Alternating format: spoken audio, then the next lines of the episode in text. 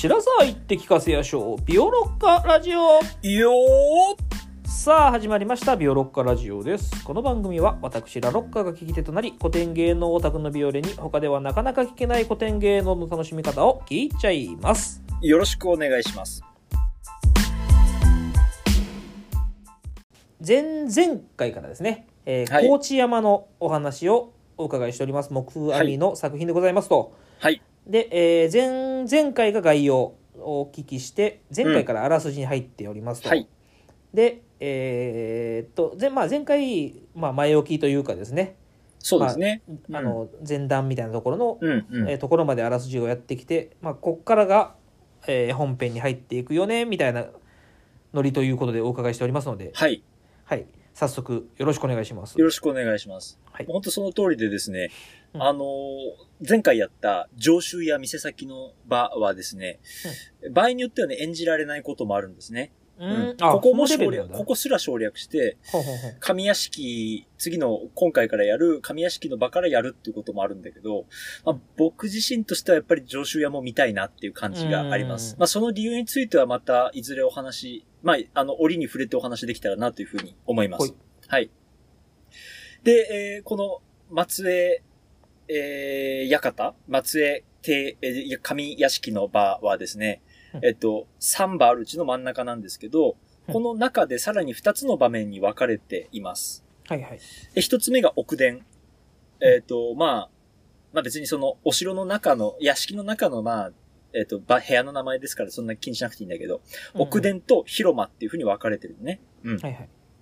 で、まあ、あの、本当にね、えっ、と、舞台とかもね、よく見てもらえると楽しいんだけど、えっ、と、すごく本当に、こう、武家の大名の屋敷だなって思わせるような装飾になってます、舞台が。うん。うん。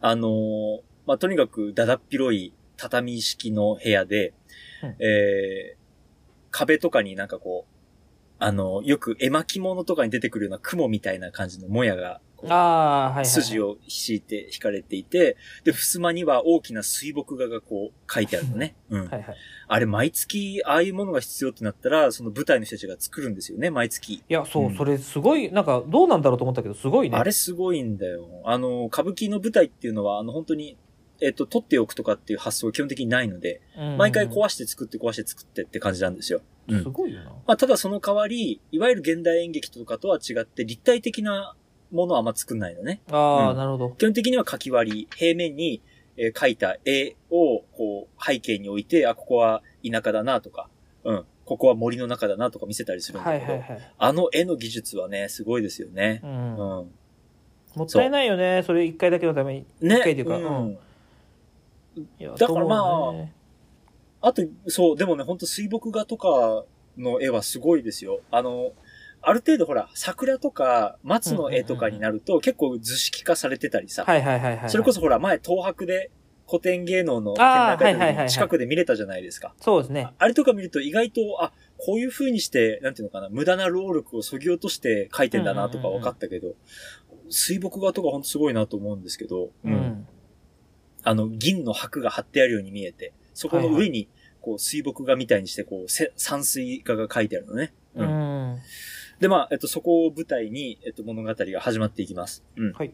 で、普段は、えっと、まあ、他の腰元連中が、こう、横一列に並んで、え割り台詞って言ってね、こう、セリフの、あの、まあ、今までの下りの簡単に説明するセリフを言うんですよね。うん。はいはい。まあこれはストーリー的にはあんまほとんど関係なくて、まあこれから始まりますよっていうのをなんとなく見せるみたいな、えー感じです。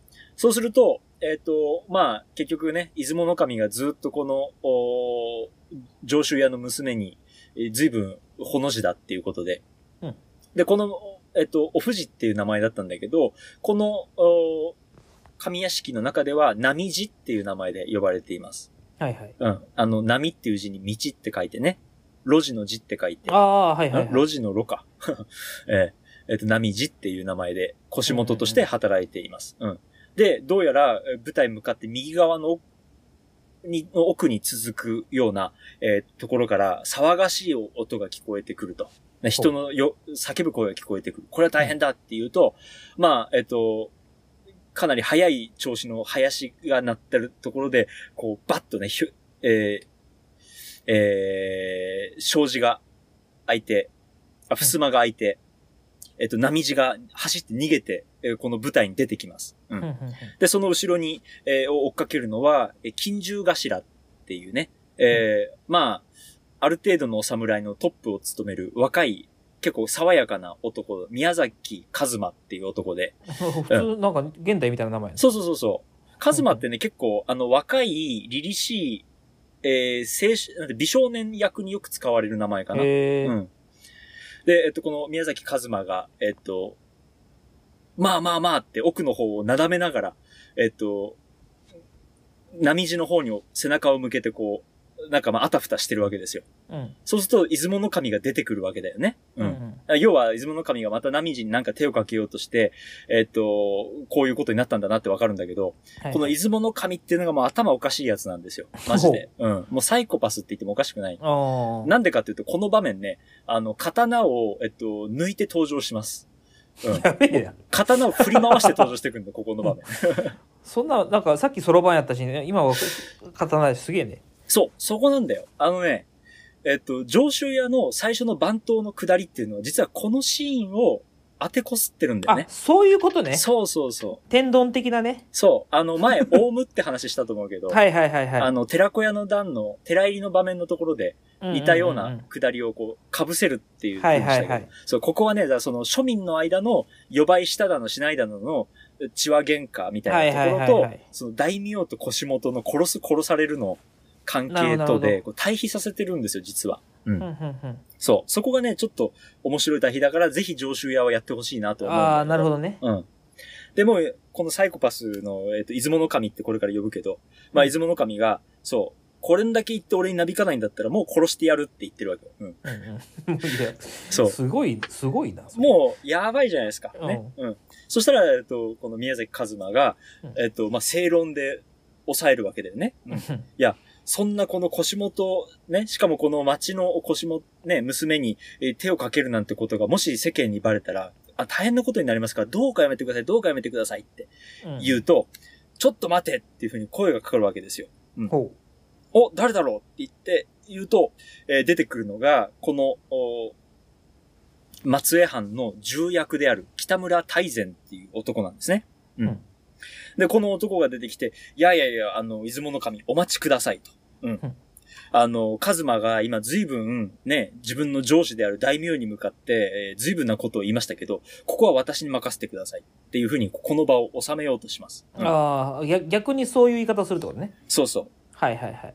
だけど、この大善っていうのは、えー出雲の神側の男です。ああ、うんあの、こんな風な、えーとセリフになっていきます。こっからがね、やっぱりちょっとね、難しいセリフとかが、あの、言葉があったりするんですけど、こんな感じです。出雲の神がこう言います。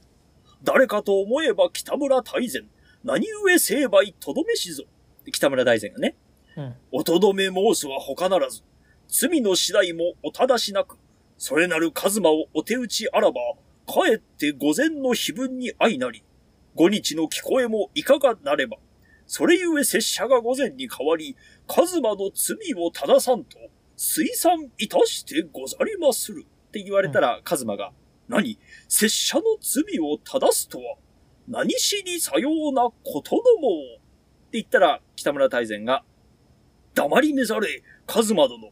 さようでなくば何故に、午前の御意に背きし者を、かくまでおかばいめざるのだ。善悪ともに真たる身の、上位に背かぬが忠義の常。誠の道を思いなば、腰元波地を解き悟し、お取り持ちをもいたすべきを、かばい立てして妨げるは、不義をしているこれ証拠。言い訳なすとも、叶わぬことじゃ。っていうふうにね。うん。出雲の神が、えーっと、そう。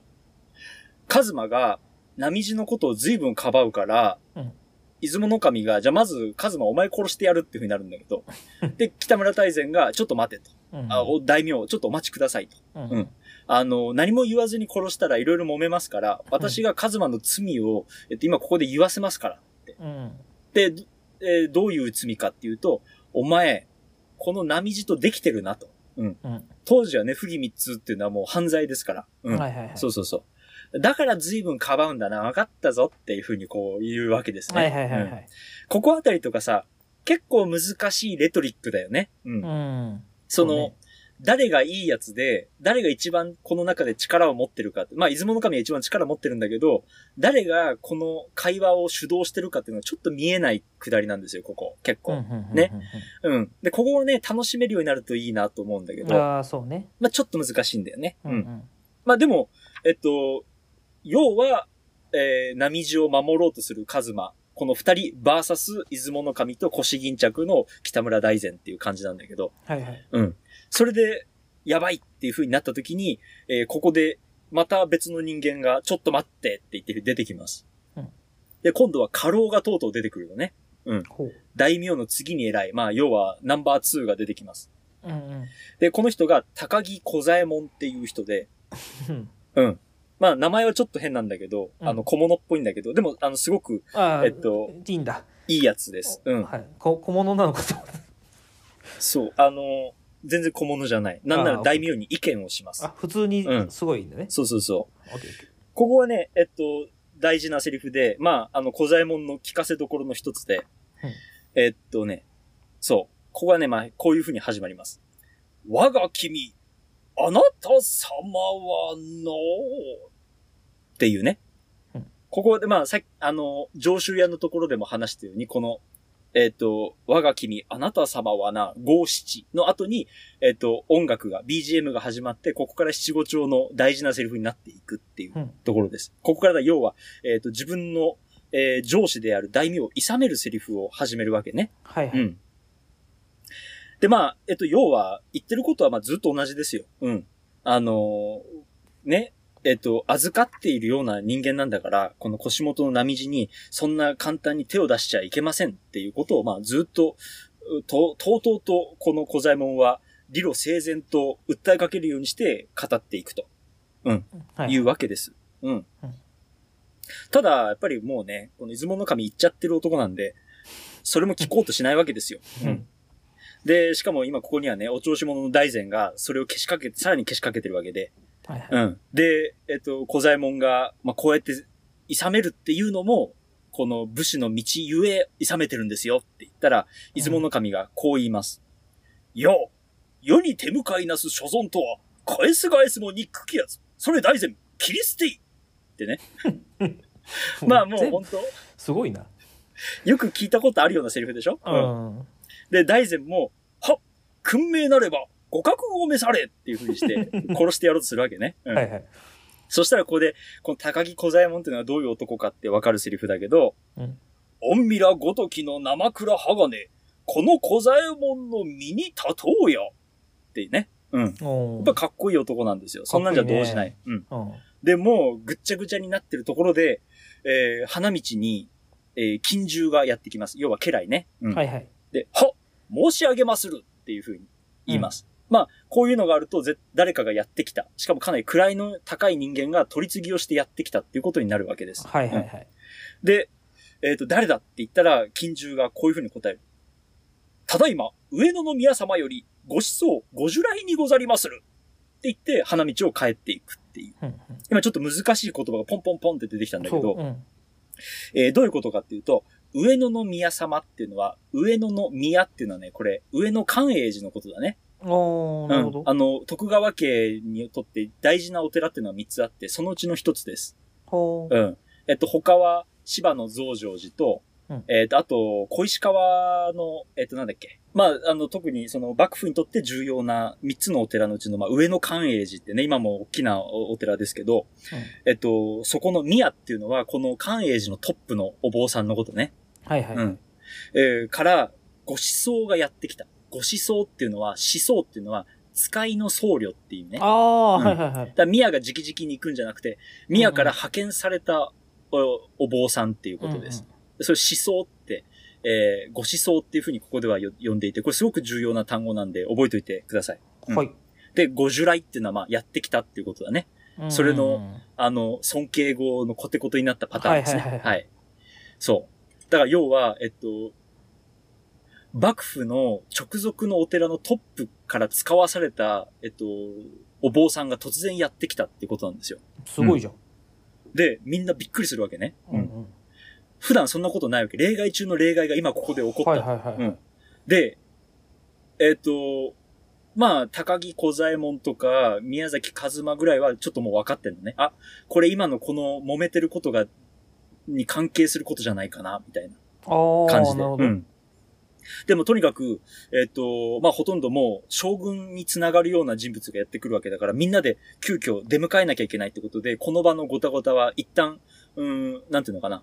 えっ、と、何も収まってないけど、とりあえず棚上げにされます。はいはいはいうん。それで、えっと、みんなが大名に、あの、すぐ行ってください。あの、お迎えに行ってくださいって言うんだけど、まあ、こいつサイコパスで行っちゃってるんで、うん、こういうのね。いや、いかなる使いか存ぜぬが、面会せぬゆえ、不快と申せってね。俺合わねえよって。うんすげえな。でここですごいな。こいつすごいんだよ。で、えっと、ここで言ってる不快っていうのは、あのーえっと、体調が優れないっていう意味ね。ああ、なるほど。お前が不快じゃなくてね。そうそうそう。心良くないって書くけど、あの、要は、ちょっと体調優れないんで会えませんって、まあ、仮病を使って会わないようにする。はいはいはい。もう、そそれでね、怒って帰っちゃうんだよ。うん。大名、会わないって言って。で、みんなも、もう、ああ、行っちゃったって言って、はいはい。これやばいってなって、それで、えっと、舞台上には、高木小左衛門と宮崎和馬だけが、二人残されます。う。うんん。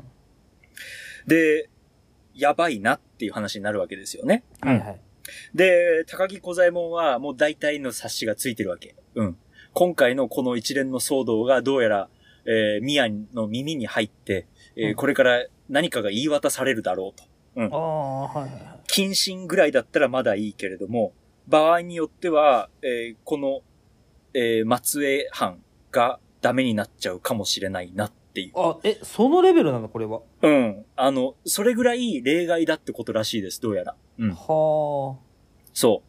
多分なんかもっといろいろ本当だったら、そう、なんていうの？あの、ちょっとやりすぎだからやめろよぐらいだったら多分別のステップを踏んで、えー、話がそういうことか進むはずなんだけど、そう。あ。なるほど。宮から直々にってことはかなり緊急だし、しかも一大事っていうね、うんことらしいですね、どうやらね。ちょっとそこまで僕、う普段のことはわかんないんだけど、そういうことらしいです。で、えー、小左衛門は最後に、こういうセリフをカズマに打ち明けるのね。次第によらば何事も、我が腹一つに引き受けて、っていう風に言うんですよ。うん。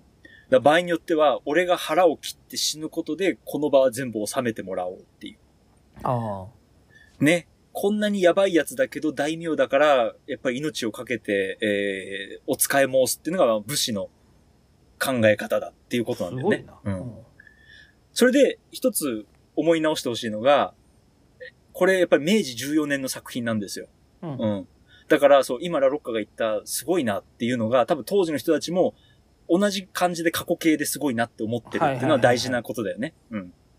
だこんだけやばい大名をかけたっていうのも、やっぱり明治だからかけたわけだよね。まあ、うんそうね。そうそう。これがたった15年ぐらい前に書いてたら、もちろんね、大変なことになってたわけだから。うんうん。だからこういう、まあリアリティがあったかどうかは別としても、ここまで大名のことをやばい人物として書けたっていうのは、この時代はいはいが 許したことだよね。なるほど、うんなるほど。そんな感じで、この奥伝は終わります。はい。はい。で、えっと、この後、広間に続いていって、このご思想がご従来するってことになるんだけれども、そろそろお時間でございます。おはいー。いやー、なんかね、いい感じに迫ってきた感じしますね。はい。そうですね。で、まだ、あの、ベスト1位はまだ出てきてないですかね？まだ出てきておりまだ出。てないですね。はい。そろそろ来るかな？次回来次回ぐらいですね。はい。はい。次回、次次回かわかんないです。はい。はいお楽しみに。ということで、そこにも、やっぱりね、ビオロッカーの皆さんは注目してると思いますんで、うん。まあね、はいでもね、作品知ってる人だったらもう気がついてるかもしれないですけど。あれだなっつってね。はい、あれだなって。なるほど、なるほど。ということで、そろそろお時間でございます。ビオロッカラジオは X もございます。はい。ツイッター改めね。はい。えー今回の話の追加情報などをポストしていきますので、ぜひ、ビオロッカラジオで検索をしてみてください。はい、また、ペイング質問箱もございます。番組を聞いてのご質問、ご感想をお寄せください。それでは、また次回。さよならさようなら。